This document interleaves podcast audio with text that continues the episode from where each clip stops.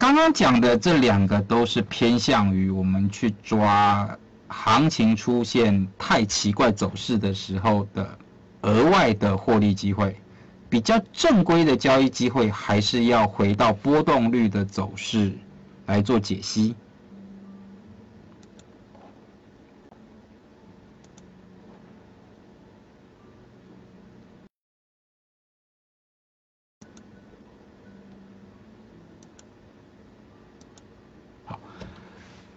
在国外的案例里面，大部分的波动率。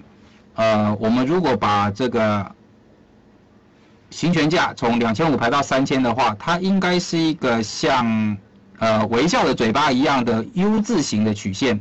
这个曲线各位可以在策略星的软件上面看得到。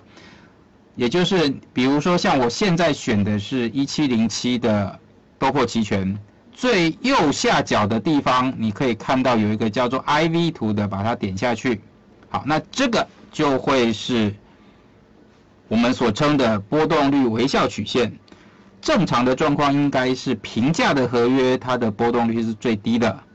那到了元月份的时候，波动率是最高。现在的多破期权，呃，七月份的形状看起来就有一点奇怪，尤其在三零五零的部分，黄色这条线是看涨认购期权的曲线。蓝色这条线是看跌认沽期权的曲线。一般状况，这两条曲线应该是吻合的，因为假如它不吻合的时候，做市商就有机会去做套利。但是目前的交易量比较冷清的状况下面，呃，它出现了一些差异。不过这个差异对于一般投资人来讲没有任何的作用，因为各位没有办法从。非常虚值或者是深入实值的合约里面去抓到这个额外的价差，大部分这个价差会比你的交易成本还要少。九月份现在的波动率曲线图，它就出现了一个比较奇特的状况，就是它完全偏向一边，在两千五百点的地方，它的波动率是比较低的。在三千点的地方，波动率是比较高的。呃，我们在看这个波动率，它实际上是我们衡量一个期权它目前的价格是便宜还是贵的一个非常重要的关键参考数值。依照过去的经验，豆粕在种植季节的时候，波动率应该要到二十 percent 以上。二十 percent 到二十五 percent 才是正常的，甚至像去年二零一六年的四月份到八月份那段时间，波动率可以超过三十 percent。那在非种植季节，也就是每一年的八月份之后，一直到隔一年的二月份这段时间，正常的波动率也有百分之二十。现在的波动率低到百分之十二到百分之十五，这表示整个市场。做卖方的人远远多于做买方，而做卖方的主要会是以机构还有做市商为主。也就是说，到目前为止，整个期权市场全部都还是以做市商在互相厮杀为交易的主轴。不过，这个对于各位来讲就会是一个好处，因为如果说你买的是比较远离平值的期权。波动率十二代表的是你买进，像现在假设各位去买两千六百点的认购，或者是两千六百点的认沽，这个都是相对便宜的价格。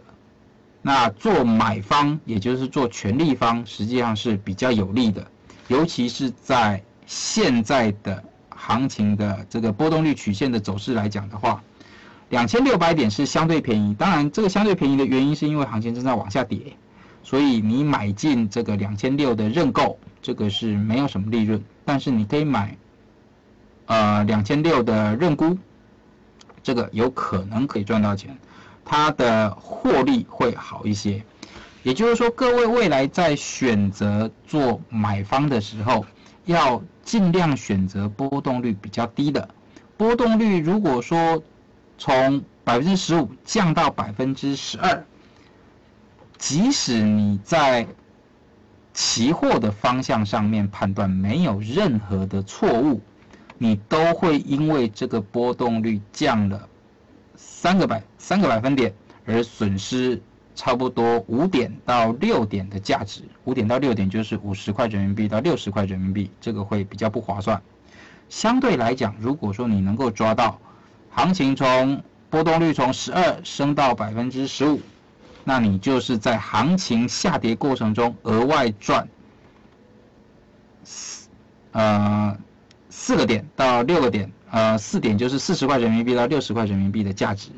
我认为这点会相当值得去抓取。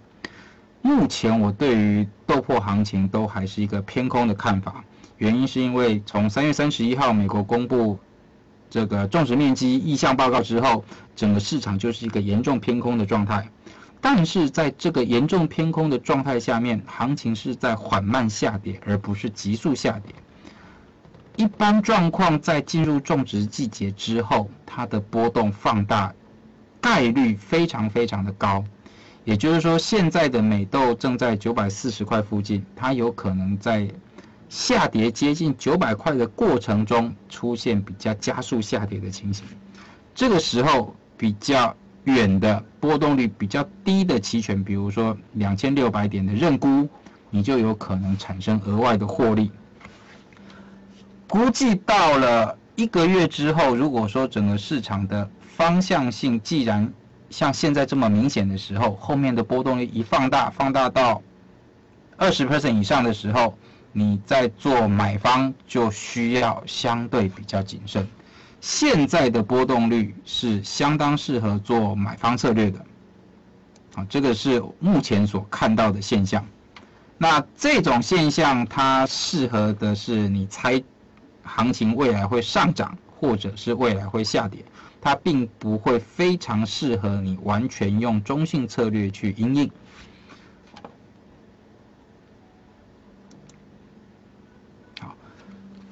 第四个现象是夜盘相当冷清。我认为夜盘相当冷清，对于大部分的投资人来讲，你比较没有办法完全用期货去啊，完全用期权去产生利润。不过夜盘的冷清对于投资人来讲，你可以使用期权去规避期货的风险。这要怎么做呢？也就是说，比如说像今天。今天的美豆是正在下跌，我们来看一下。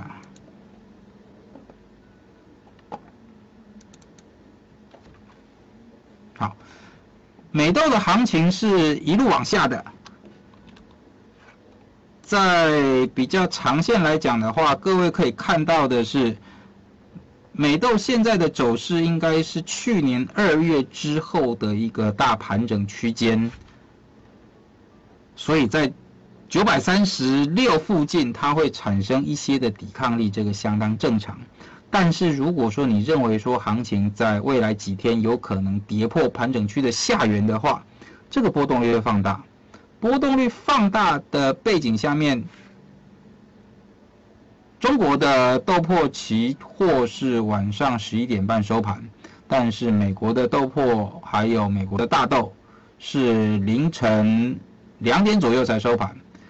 那假设各位害怕在美国时段，美国大豆出现大幅度的破线下跌的话，你可以在下午三点收盘之前，或者是早上呃晚上九点夜盘开盘的时候，去买进一口认沽，等到早上就把它平仓掉。这个策略会是可行的。怎么说呢？我们来看一下目前的。豆粕波动率，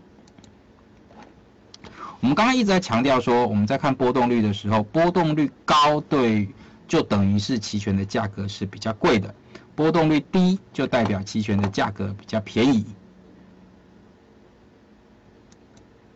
好，这是每一天的呃，如果说各位把策略星每一天的这个当日走势图打开来看的话。各位可以看到下面的这条线，就是当日的波动率变化的图形。这个变化，各位可以发现，一般在开盘附近，早上九点开盘的时候，它的波动是稍微高一点的。到了下午的时候，波动率会渐渐的掉下来。换句话说，我们在之前在课程里面，免费课程有介绍过，如果你在接近收盘的时候用比较低的波动率去做买进，到了早上的时候用比较高的波动率去做卖出，这个不是必赚，但是这件事情会让你不会因为时间价值的损失而产生额外的亏损。那你就可以用期权的走势去规避期货的风险。也就是说，在收盘附近，下午收盘附近，你可以去买进一口 put。那晚上美国股市、美国大豆的下跌所产生的亏损，你就可以透过期权额外的把它弥补回来。那你当然，你的另外一个选择是直接把期货平仓掉。这两个的差异在于，期权的手续费比较便宜。如果说你用期权去规避风险的时候，啊，你的交易成本可以节省。另外一件好处是，期权如果说你的方向是对的，比如说我买进的是认沽，期权，呃，当豆粕期货在不断往下跌的过程中。期权的走势是会越涨越快，但是当期权在亏损的时候，它下跌的速度会越跌越慢。也就是说，假设假设我们遇到一个比较特殊的行情走势，当天晚上的美国大豆是大幅度的上涨，超过五个百分点，造成隔一天的。中国的豆粕期权一开盘就涨停或者跌停，当你猜对的时候，你期权上涨的幅度一定会大于你猜错期权下跌的幅度。那这个跟你期货的部位组合起来，你产生的避险效果就会相当的显著。当你亏损的，当期权在亏损的时候，期货会赚的比较多。当期权在赚钱的时候，期货它的呃期权赚钱的速度可以赶上期货亏损的速度，那这样子就产生一个不对称走势下面的一个良好的避险效果。这个会是未来各位在夜盘的时候相当重要的一个避险工具。我会建议各位可以特别熟悉一下这个操作，可能是在未来的半年之内最能够发挥。期权特色的一个交易方式。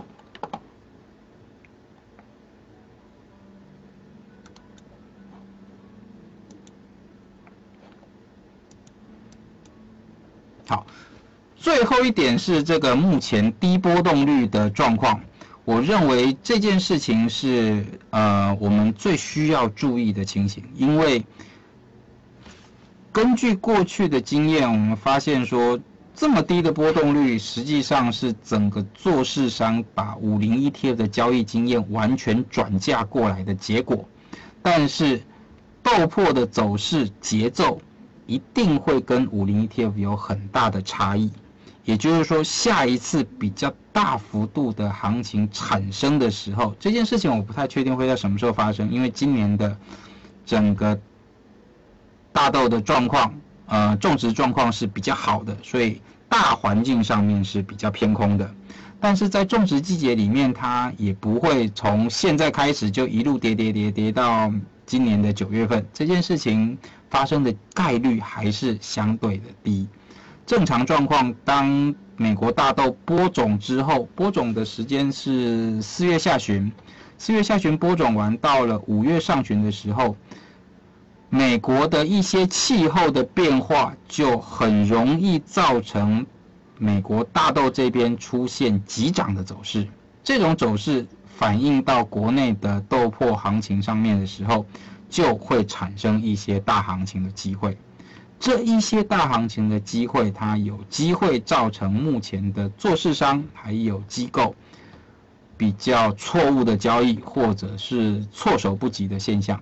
这个时候就会是一般投资人有比较好赚钱的机会。我认为这类型的机会，各位可以好好的把握。因为根据过去五零 ETF 的现象，整个市场从呃开始尝试如何做交易，一直到整个市场彻底的成熟，五零 ETF 总共经过了两年的时间。五零 ETF 的交易从二零一五年的二月份开始，一直到二零一六年的七月份这段时间，它有非常非常多的额外的获利机会存在。但是到了二零一六年的九月之后，所有的做市商他们做义务方的收益就大幅度的下降。